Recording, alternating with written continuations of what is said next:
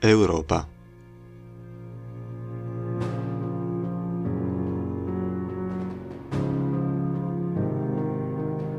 Európa je s viac ako dvadsiatimi obyvateľmi na kilometr štvorcový svetadiel s najhustejším osídlením.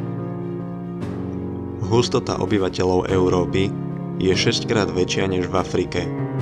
Neolitický človek tu prežil dobu ľadovú a začal meniť svoje životné prostredie.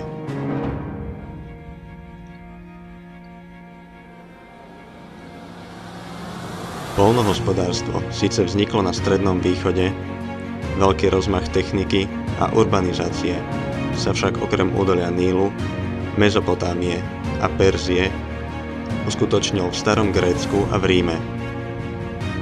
O celé storočia neskôr dala priemyselná revolúcia ľuďom nové možnosti.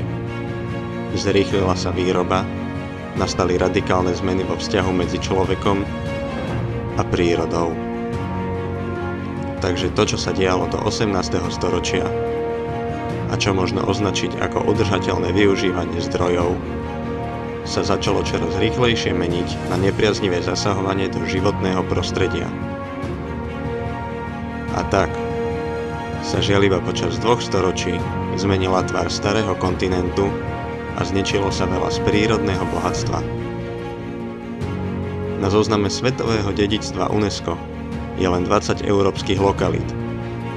Patria medzi ne aj pralesy v Komi a západnom Kaukaze, ktoré sa nachádzajú v európskej časti Ruska, a vavrinové lesy Madéry, ktoré ležia v Atlantickom oceáne pri brehu Portugalska.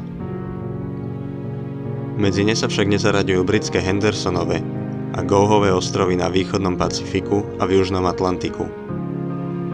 Na rozdiel od dvoch ruských rezervácií, delty Dunaja, Bielovežského pralesa v Poľsku a v Bielorusku a rezervácie v Laponsku sú ostatné lokality v Európe tak malé, že sa im podarilo uniknúť pred vplyvom človeka.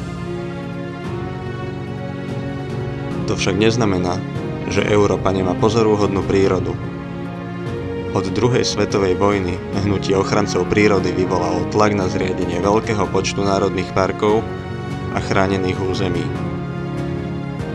No aj napriek vynaloženému úsiliu, prírodné dedičstvo Európy tvoria väčšinou malé ostrovčeky, ktoré sú obklopené modernou civilizáciou.